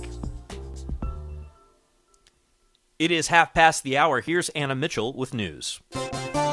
Good morning. Pope Francis has again called for a global ceasefire. Vatican News reports he did so in a new interview granted to the Italian newspaper La Stampa. Speaking about the war in the Holy Land, the Pope said that until the Oslo Agreement, which put forward a two-state solution, is applied, quote, true peace remains distant. In calling for that global ceasefire, the Holy Father said we are on the brink of the abyss, and said the Holy See remains involved in trying to find solutions in Ukraine, saying they're working with the Russian Commissioner for Children's Rights to get Ukrainian children repatriated after being forcibly taken to Russia. He said some have already returned to their families. President Biden is weighing options to retaliate against Iranian-backed militants behind the drone strike in Jordan that killed 3 U.S. soldiers and injured dozens more. Mark Mayfield reports. National Security Council spokesman John Kirby told reporters Biden has been holding meetings with his national security team. He stressed that the U.S. is not looking to engage in war with Iran, which has denied involvement in the attack. Reports suggest the enemy drone evaded U.S. air defenses because it was mistaken for an American drone returning to base. It marks the first U.S. troops killed by enemy fire in the Middle East since the start of the Israel-Hamas war. I'm Mark Mayfield. The Department of Defense is identifying those 3 U.S. soldiers who were killed in the drone strike in Jordan, saying they all hail from the same Georgia unit. Those killed were Sergeant William Rivers, Specialist Kennedy Sanders, and Specialist Brianna Moffitt. More than 40 additional service members were injured in the attack. The Orthodox Patriarch of Constantinople has expressed his condolences to the Catholic Church attacked during Mass this past weekend in Istanbul. The Islamic State has claimed responsibility, and at least 47 people have been arrested in connection to the attack. Vatican News reports Patriarch Bartholomew called the Apostolic Vicar of Istanbul to convey his support and condolences to all who mourn. Pope Francis met yesterday with Catholic journalists working for the Italian Bishops' News Agency, encouraging them to communicate the Church's closeness to the most vulnerable. From Vatican Radio, Lisa Zingarini reports. Amid the vortex of technological innovation taking place in the world of communication and information, including now artificial intelligence, Catholic communicators must never lose sight of their fundamental mission of bringing the light of hope to the darkness that surrounds us. Pope Francis stated this point as he welcomed in the Paul VI Hall some 1,000 managers and employees of the Italian bishops-owned TB2000 and InBlue 2000 networks, noting that communication and information always have their roots in the human. The Pope indicated those attending the audience 3 keywords for their work. He first cited proximity and closeness to people, especially those on the margins of society, as opposed to the dominant logic in media that leads even to creating fake news. The second key word Pope Francis cited was the heart, which he said makes proximity and closeness possible. Noting that heart in Latin is also the root word of courage, he exhorted those present to have the courage to go against the flow by building bridges and not divisions. Finally, Pope Francis cited the word responsibility. Everyone, he said, must do their part to ensure that every form of communication is objective, respectful of human dignity, and attentive to the common good. Pope Francis concluded by citing the words of St. Francis of Sales, the patron saint of journalists and writers. Non è per la grandezza delle nostre azioni che noi piaceremo a Dio, ma per l'amore con cui le compiamo. It is not for the greatness of our actions that we please God, but for the love with which we perform them. I am Lisa Zingarini. And Kate, the Princess of Wales, is back home from the hospital now. Kensington Palace said she's making good progress from her planned abdominal surgery. More details about the surgery have not been provided, but the palace has said it is not cancer-related. Kate is not expected to return to any public duties until after Easter. Meanwhile, King Charles III remains in the hospital after undergoing treatment for an enlarged prostate. That's the news. You're listening to the Sunrise Morning Show on EWTN Radio. It's 35 minutes past the hour. The Sunrise Morning Show. If the cold winter mornings make you want to stay in bed, it's time to get some Mystic Monk coffee or tea to help make kicking off the covers a little easier. And when you head to their site by clicking the link at sunrisemorningshow.com, you earn us a commission on your purchase without spending anything extra. While you're at our site, be sure to check out our online store where you can buy Sunrise Morning Show mugs and travel mugs. Get a mug and link to Mystic Monk Coffee at sunrisemorningshow.com. That's sunrisemorningshow.com. What does the Church say about infant baptism? The Gospel of Mark tells us that Jesus taught that the kingdom of heaven belongs to little children. Since baptism is the entry to the Church, it is only logical that babies are baptized to put them in possession of what God has given as their natural right. Infant baptism gives us an unquestionable affirmation of a basic fact of our Christian faith. That is, our faith and our salvation are not ours to choose or earn, but are gifts from God. It also reminds parents and godparents of their duty to bring children up to understand and follow the teachings of the Church as Christ taught. Parents who opt to let their children make their own decisions about what religion, if any, they will choose later in life, fail to grasp the responsibility they share in the salvation of their children. For many parents, carrying out this responsibility to raise their children in the ways of the Church aids them in living out their own faith. For more information, contact your local pastor or refer to the Catechism of the Catholic Church, paragraphs 1250 through 1252. For Sacred Heart Radio, this is Deacon Bill Mullaney.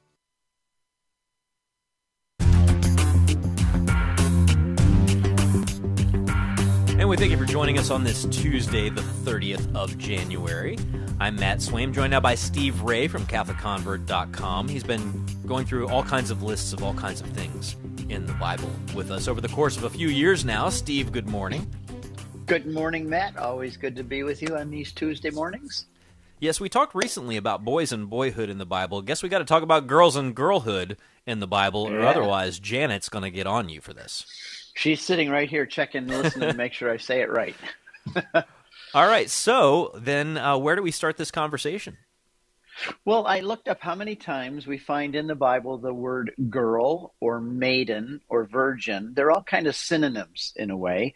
How many times are in the Bible? So we have 116 times total, where girl is mentioned 40 times, maiden 8 times, and virgin 68 times. So there's a lot in the Bible about young girls and growing up as a young woman. And one of the most important things the girls did every day, and by the way, when I take our pilgrimage groups to Nazareth and we're at the Well of Mary, where she had to get water every day, I always ask the girls in the group, do you think that Mary and the other girls liked going to the well every day with a jug on their head to come back with 2 gallons of water for the family that day? And the girls say, no, they wouldn't like that. And I said, I think you're wrong, because who else is at the well?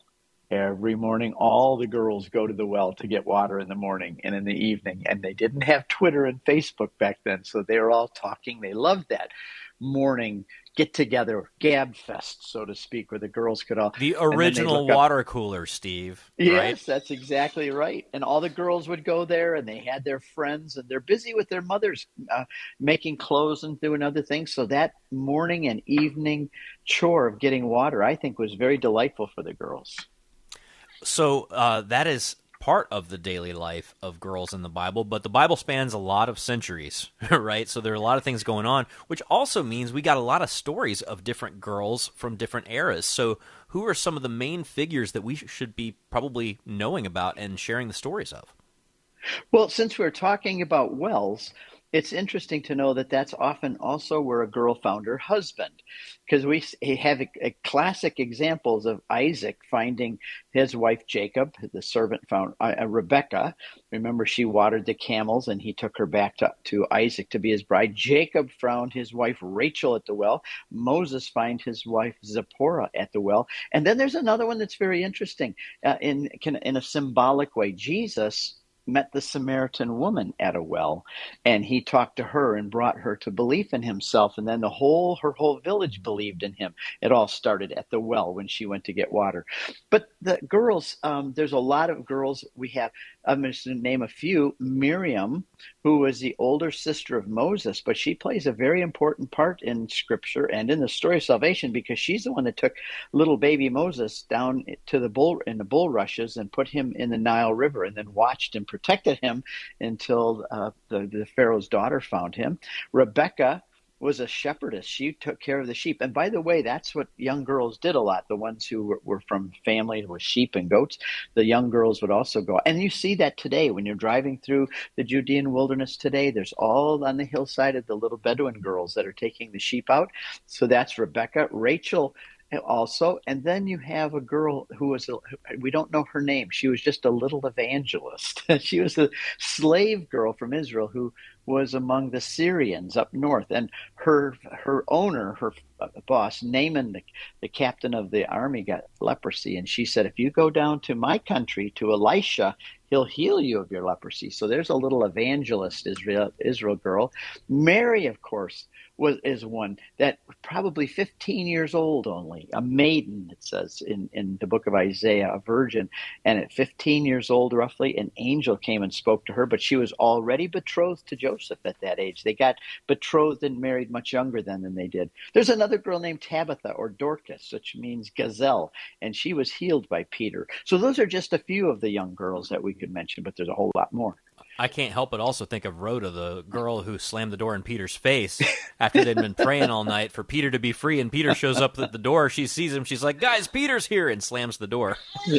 Yeah, and she had a little insight into the spiritual life too, because we know that all of us have guardian angels. And when she slammed the door, she said she thought it was Peter's angel that was there, not Peter himself, but that his angel had showed up. So there we get even from her a little insight into how the Jews thought of angels. Either way, I wouldn't have slammed the door, but it's a fascinating story. I can't help but want to focus the last couple minutes here, Steve, on a story that actually shows up in the readings from Mass. Of course, many people who listen to the Sunrise Morning Show here are either coming back from Mass or on their way to Mass, and if you're listening to Mark's Gospel as it's proclaimed this week, you're going to hear the story of one of Jesus' most famous healings of a 12-year-old girl, right? He's interrupted along the way by a woman who's had an issue of blood for many years, for 12 years actually, but this is one of the most powerful healing stories in all of the Gospels, right? Yes, and Jesus often did these from afar. He would heal people from a distance. But yes, the fact that he healed a young girl is, and he was always doing this. I think that he had a soft spot for children, because he even said, "Let the little children come unto me." And you can imagine that all the little girls and boys would come up and touch him and want to be near him, because obviously he would have been a very loving, wonderful guy. So they would all come up and want to be with him. But Jesus also cured a servant girl from a distance. Remember, the father came and said, "Can you come to my house?" And he said, "Well, I don't need to." "Oh, yes, I'll come to your house." And he said, "Oh, you only need to say the word," and sure enough, she was healed from a distance.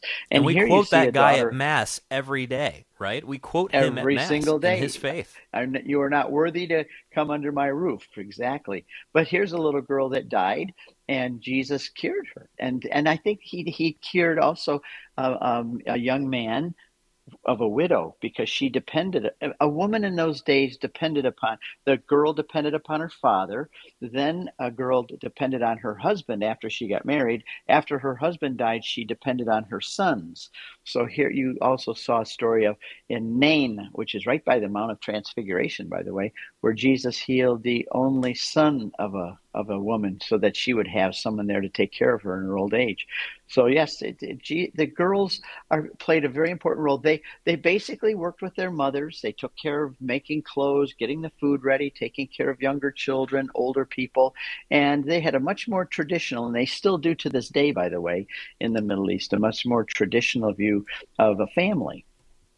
Well, Steve, there are so many different things that we could say about girls and girlhood in the Bible, but I can't help but think of James 1:27 when James kind of sums up the whole Christian life in a sentence when he says, "Religion that God our Father accepts as pure and faultless as this, to look after orphans and widows in their distress and keep oneself from being stained by the world." To look after those orphans, to look after those girls, right, and boys. That's right. Especially those girls who would have had all kinds of challenges in those early centuries of the church, when the Roman Empire considered them property, right? But the church considered them people. Absolutely. And the early Christians, we learned from history that instead of abortion back in those days, what they did is they just threw their babies away when they were born. If it was a girl, they'd throw it under the dung pile to be exposed, of course. But the Christians would go and wait and bring those little kids back, those little girls and boys, and raise them as their own. And this is you're right, and James, that's an example for all of us that we should be caring for these young people. Indeed. Well, there are opportunities all around you.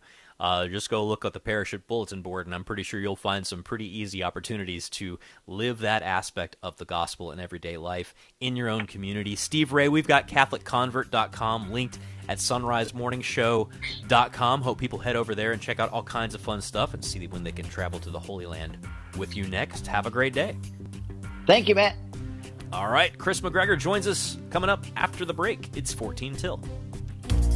Central Fabricators is proud to support the Sunrise Morning Show, where you'll get news from the Catholic perspective, while keeping you up to date on what's happening in the Vatican as well. It's also a great way to keep in touch with the Catholic faith throughout the week. Central Fabricators, based in Cincinnati, Ohio, is a family-owned business for over 75 years, manufacturing and repairing corrosion-resistant storage tanks, reactors, and pressure vessels. On the web at centralfabricators.com. That's centralfabricators.com. Are you looking for peace? Longing for joy? Want to meet the giver of all goodness? God is calling the laity to bring Ignatian prayer into the suffering world.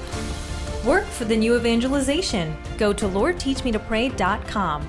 Order your free digital training and manual. Find true happiness and everlasting joy. Go to LordTeachMeToPray.com and click on the red button today. It's free. Approved by the USCCB.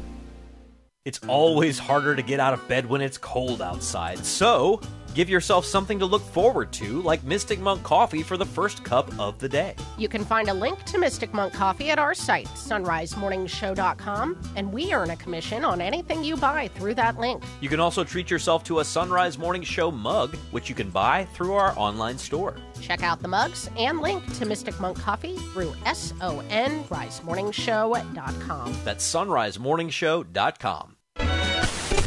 It's more than just another radio show. It's a beacon of truth. Fasten your seatbelt and find out why they call Deacon Harold Berg-Sivers the dynamic deacon. Whether it's today's culture, sacred scripture, or the teachings of the church, Deacon Harold and his guests will help set you on fire for the Catholic faith. Join Deacon Harold for a fast-paced hour that sheds encouraging light on today's culture. Beacon of Truth, starting Monday at 4 p.m. Eastern, only on EWTN Global Catholic Radio. Hi, this is Cy Kellett. Join us later today on Catholic Answers Live as we do our best to explain and defend the Catholic faith. Catholic Answers Live, 6 p.m. Eastern on EWTN Radio. Now, back to the Sunrise Morning Show. 12 till, here's Anna with headlines. Pope Francis has called again for a global ceasefire, doing so in a new interview granted to the Italian newspaper La Stampa. President Biden says he's weighing options to retaliate against Iranian-backed militants behind the drone strike in Jordan that killed 3 U.S. soldiers and injured dozens more. The Archbishop, or the Orthodox Patriarch, rather, of Constantinople has expressed his condolences to the Apostolic Vicar of Istanbul over the attack on a Catholic church during Mass last weekend in Istanbul. You can hear news at the top and bottom of each hour right here on the Sunrise Morning Show. Back with us now on the Sunrise Morning Show is Chris McGregor from discerninghearts.com. Good morning, Chris. Good morning, Anna. How are you doing today? I am doing fine, thank you. And we've got a really cool homily to discuss as our selection this week from the Office of Readings. And we don't know who wrote it. Is that right? That's right. We just don't know who the spiritual writer of the 4th century, of course, the 300s. How many years ago was that? 1,700 years ago? That's like Council of Nicaea time. Wow. Oh, yeah. It goes way back. It really speaks to us today, though. I mean, even in the verbiage of it. I mean, this writer, whoever this might have been, male, female, we don't know. We don't know. But It really just speaks to the human heart of what it is to be an everyday Christian, a reality. It's just so lovely. Yeah, I like how you described it in your email to me, the sometimes sermon. Take us through it. Yeah, it's so beautiful because what they're reflecting on is what it is to be a child of God. And because of our baptism through the Holy Spirit, we know that Christ dwells within us, right? And that's he even says this in the sermon, who carry Christ within them, shining within them and renewing them. These people are guided by the Spirit in various ways. And then it goes into what they would say, how this grace works invisibly in the inner peace of their hearts. So then we have the great sometimes. You know, sometimes we're mourning for humanity. Sometimes we'll look at what's going on in the world, and our hearts will utter prayers for all mankind, and we'll cry. And how often have we done that, especially in the last few months, right? When we look around at what's happening in the world. That's Christ within us working with us to mourn for what's happening with humanity. But then it also goes, sometimes they burn through the Spirit with such love and exaltation that they would embrace all mankind if they could, good and bad. And how often have we seen that when we look at the face of Mother Teresa as she looks out into the world? Absolutely. You know, it's just, and it goes on and on, doesn't it? Yeah, and you're going to have to stick with me here because this sermon got me thinking about the screw tape letters. And longtime listeners of the Sunrise Morning Show know that I hearken back to this section of the Screw Tape Letters, which was so formative for me long ago. So Screw Tape, of course, like higher up in the hierarchy of hell, and he's giving advice to his nephew Wormwood on how to best tempt Wormwood's patient to bring them away from God. And he's got a whole bunch of advice throughout the chapters of the Screw Tape Letters and these letters that he writes to his nephew. But the one that hit me the hardest was the section on time. And it says, he basically says, if you can get your patient to dwell in the past, that's okay because the past has already happened. And so he says this is particularly effective with like widows, for instance, to just get them to constantly be thinking about the past. Or what you really want is to get them to dwell on the future because the future really doesn't exist. So you're in this unknown realm and you're not thinking about the present moment. He said either way, do not let your patient live in the present moment because the present is the time that touches eternity.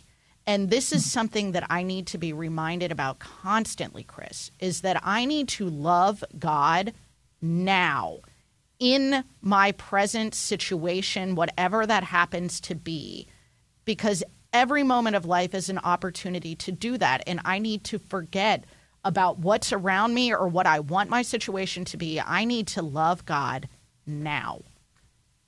That's right.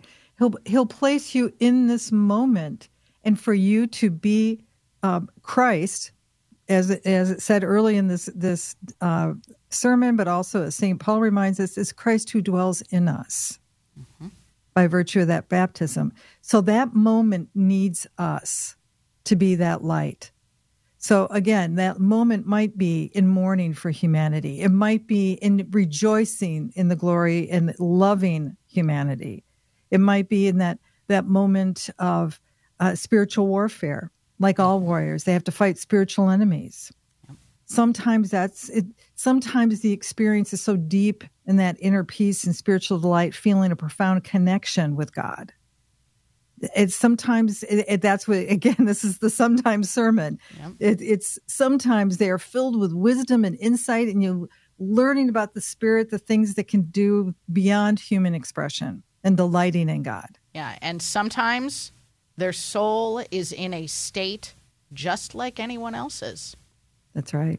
And even in those ordinary moments, Chris, don't you think, are countless opportunities to love the Lord. That is, and how we love him by adoring him, praising him, giving him all the glory. We love him by caring for our neighbors. We care for the Christ who dwells, the suffering one in our neighbor, and rejoicing with the rejoicing one in our neighbor. It's being in that constant community of the body of Christ. Yeah. And I think, one of the most beautiful things in this beautiful sermon is that last paragraph. That prayer I want to put up somewhere and just keep that right in my journal, maybe say it every day.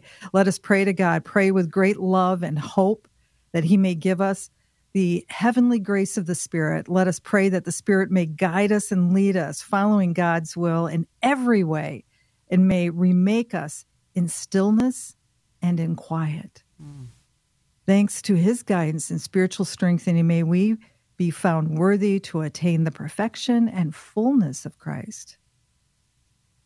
And I think that's why this is written 1,700 years ago, but it rings true to the human heart today, and we need these reminders of the sometimes. Yeah, absolutely. It is a sermon for today. I mean, ever ancient, ever new, right, Chris? It says, grace is poured into them in different ways and by different paths. It leads the soul, renewing it according to God's will. It guides it by various paths until it is made whole, sinless, and stainless before the Heavenly Father. We might have different paths, but the Lord is bringing us all to himself. Just a beautiful sermon. We don't know the author, but a beautiful sermon in the patrimony of the church that is just priceless in the Office of Readings this week. We've been talking about it with Chris McGregor, and you can find her site, discerninghearts.com, linked at sunrisemorningshow.com. Chris, thank you so much for bringing this one to our attention. Yep, thank you. Any time for you, Anna. Not just sometimes. Stop it. Thanks. All right, that'll do it for the Sunrise Morning Show. God bless you and keep you and grant you